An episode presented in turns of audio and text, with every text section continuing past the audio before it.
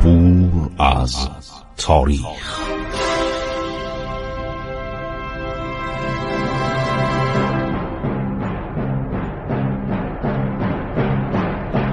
کاری از گروه جوان و اندیشه رادیو جوان.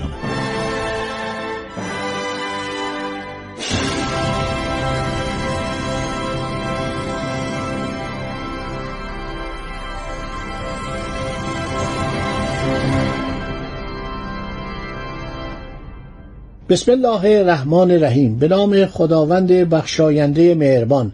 من خسرو معتزد هستم از رادیو جوان. با شما برنامه عبور از تاریخ رو براتون تعریف میکنم. دوستان عزیز، ضمن تشکر از مراهم و لطف شما به باقی صحبت‌های ما درباره ایران پس از اسلام توجه بفرمایید.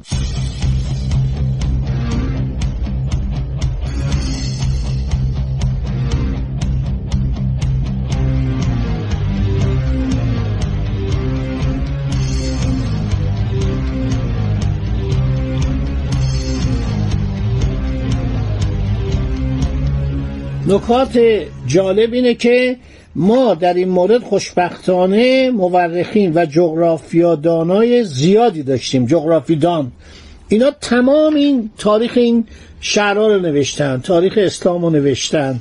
یکی از مواریث اسلام این دریانوردی بوده که ایرانی‌ها خیلی نقش درش داشتن. در دوران ساسانیان ما یه دریانوردی تجاری داشتیم، ولی اسلام اومد. به خاطر اینکه بعد از اون یک قرن که گذشت، خب این اسلام تقریبا در تمام دنیای متمدن آن زمان گسترش پیدا کرد و یکی از وظایف و فرایض اسلام حج بود. کشتیرانی تقویت شد و یکی از ملت‌هایی که کشتیرانی رو ترقی دادن، جلو بردن، ملت ایران بود. ما یک کتاب جالبی داریم به نام عجائب الهند و بره و البحر و جزایره، یعنی شگفتی‌های هند، اقیانوس هند و زمینهاش، جزایرش و عرض شود که سرزمینهاش. ناخدا بزرگ شهریار رام هرمزی. آقا این اسم مثلا نشون میده که ایرانی‌ها، فکر کنید در قرون اولیه اسلام تمام کشتیرانی در دست اینا بوده. من اخیرا شنیدم یه هتلی یا کاخی درست کردن در بغداد به نام سندباد بحری. اولین بار دارم میشنوم. یعنی ما نام سندباد اصلا نداریم، نام سندباد داریم. سین و نون و ب و الف و دال. سندباد اسم ایرانیه. این دریانوردان آدم میخونه تمام اسمشون ایرانیه. بابشاد ایرانیه. عرض شود که تمام این اسما رو که میبینم، اشکنین ایرانیه. خیلی جالبه. و این کشتی‌هایی که رفتن سفر، رفتن در اقیانوس هند، آدم احساس افتخار میکنه که ملت ایران در دوران اسلام میرفتن برای تجارت و همینطور برای مسافر آوردن از سرزمین‌های آن سوی اقیانوس هند دل به دریا میزدن. نقش مهمی داشتن. یک کتابی است به نام عجایب المخلوقات. ای کاش پیدا کنید بخونید. عرض شود که فوق‌العاده است کتابش. وقتی آدم میخونه احساس افتخار میکنه.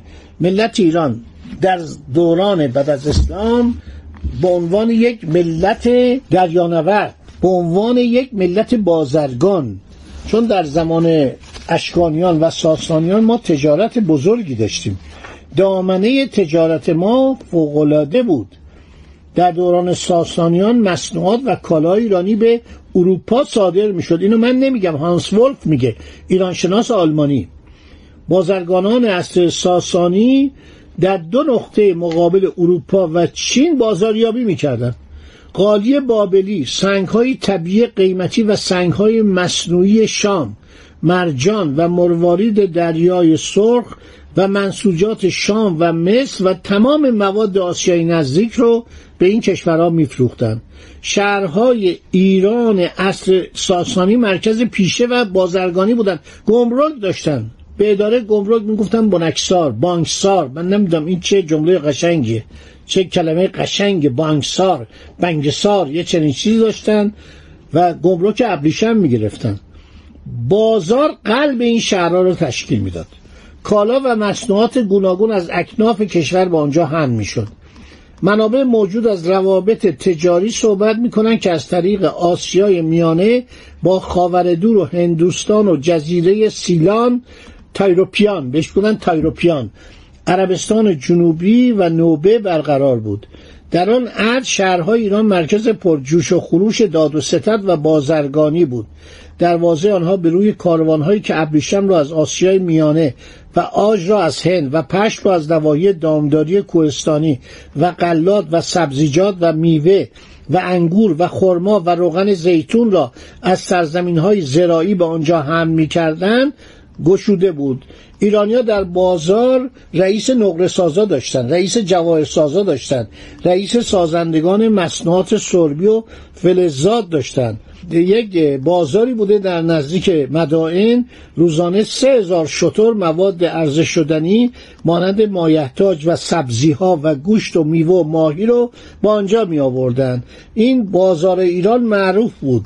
مسعودی در مروج الزهب میگه کالاهای فراوان از جمله مصنوعات فلزی و اشیای گرانبها وارد ویه اردشیر میشد. ویه اردشیر یعنی شهر اردشیر، شهر اردشیر وه یعنی آفرین، شهر وه اردشیر، وه اردشیر. خب تجارت در اسلام هم ادامه پیدا میکنه. این مسلمانانی که میان با ایرانی کم کم اخت میشن. مردم ایران دوبوق خودشونو دارن، در کارهای منشیگری، در ترسل، در حسابداری، در کارهای مالی، اداری. یک امپراتوری بوده، قدرتی داشته، شوکتی داشته. همه تایید کردن، تمام بزرگان. بنابراین ایرانی ها می اومدن و تمام مسائل مالی رو حساب می کردن، مالیات ها رو حساب می کردن، خراج رو حساب می کردن، جزیه رو حساب می کردن، شهرسازی رو یاد دادن. اینا نکاتی هست در مورد تجارت. خب یک دولتی است، وارث یک تجارت، یک کشوری است، کشوری است که در دنیا راه ابریشم بوده.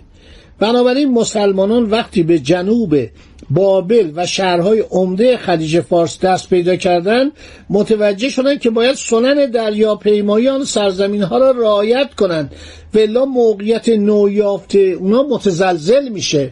قبایل خب این خراج‌ها که جمع میشد تقسیم میشد، گفتن اینو بین مسلمانان تقسیم کنن. بعد دیدن یکی میاد 3 بار میگیره، یکی اصلا نصیبش نمیشه. بعد ایرانی‌ها پیشنهاد کردن. هرمزان سردار ایرانی که مسلمان شده بود، در خدمت خلافت اسلامی بود، مشورت میداد. برمیگرده میگه که شما یک دفتر درست کنید، دفترخانه درست کنید، دیوان عرض شود که استیفا، که اسمش میشه استیفا یعنی دیوان مستوفیگری. میگه شما بنویسید آقا کی بهش به اصطلاح غنایم داده شده، چه کسی گرفته چه کسی نگرفته، بعد نفرات رو اسم‌نویسی کنید. همین رو در کتابا نوشتن و این نیاز پیدا میکنن به دانش ایرانی ها و میفهمن تجارت هم لازمه. بعد در هدایت و اداره کشتی ها هیچ گونه تغییری نمیدن.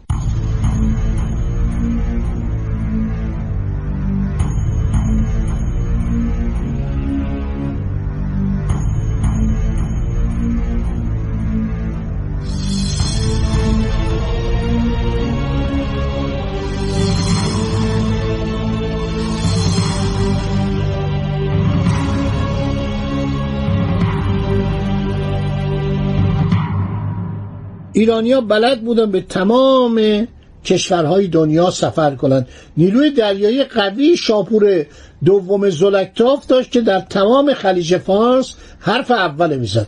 حتی نوشتن مورخان بزرگ دنیا که نیروی دریایی ایران در اطراف جزیره سیلان یا سریلانکای امروز، تایروپیان، گشت میزد. کتاب هادی حسن رو بخونید، پروفسور هندی مسلمان، دریانوردی ایرانیان، فوق‌العاده قشنگ نوشته. بنابراین اینا ناچار شدن که بیان تجارت رو دنبال کنن. سنن و رویه تجاری بازارهای بزرگ شرق، چون بازار مدائن، انطاکیه، دمشق و مصر از 2000 سال قبل از اسلام محل معاملات، برخوردهای اقتصادی و اجتماعی و تبادل فرهنگ ها بود.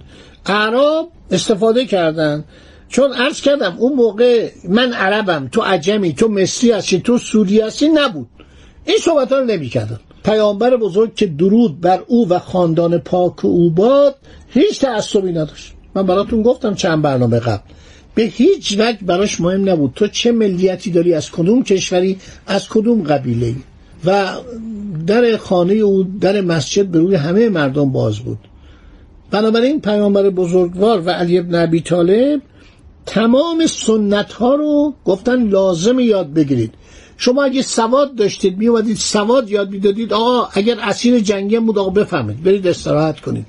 خیلی جالبه، هرمزان رو گرفتن آوردن، بعد وقتی اسلام آورد حقوق براش تعیین کردن، هر کسی که میرفت توی ارتش اسلام حقوق براش تعیین میکردن. 30,000 سرباز ایرانی، دریانورد ایرانی، سرباز ایرانی رفتن قسطنطنیه رو محاصره کردن. 30-40 سال بعد از اینکه ایران اسلام آورد، ارتش ایران در قسطنطنیه میرفت میجنگید چون تجربه داشتن. در دوران خسرو پرویز اینا 24 سال با روبی ها جنگیده بودن، آتش یونانی رو میشناختن. یک همونطور که گفتم براتون بارها، این آتش یونانی روغن یونانی بهش میگفتن، آتش یونانی میگفتن، اسم جالبی داشت. این مرکب از فسفر بود، مرکب از آهک بود، مرکب از نفت بود و اینو پرتاب میکردن به صورت تقریبا با جهش میریختن رو کشتی‌های ایرانی، آتیش میزدن در دورانی که خسرو پرویز رفته بود. این مسئله سر مسلمانان هم اومد. در این قشونی که رفتن حدود 30,000 سرباز داوطلب ایرانی بودن. این نکات جالب، ایرانی‌ها باید تاریخ خودشونو بخونن. خب خدا نگهدار شما باد تا برنامه بعدی که باز هم در مقوله ایران پس از اسلام صحبت می‌کنیم و امیدواریم که این بحث همچنان ادامه پیدا کنه. چند برنامه متوالی در این باره صحبت خواهیم کرد. خدا نگهدار شما.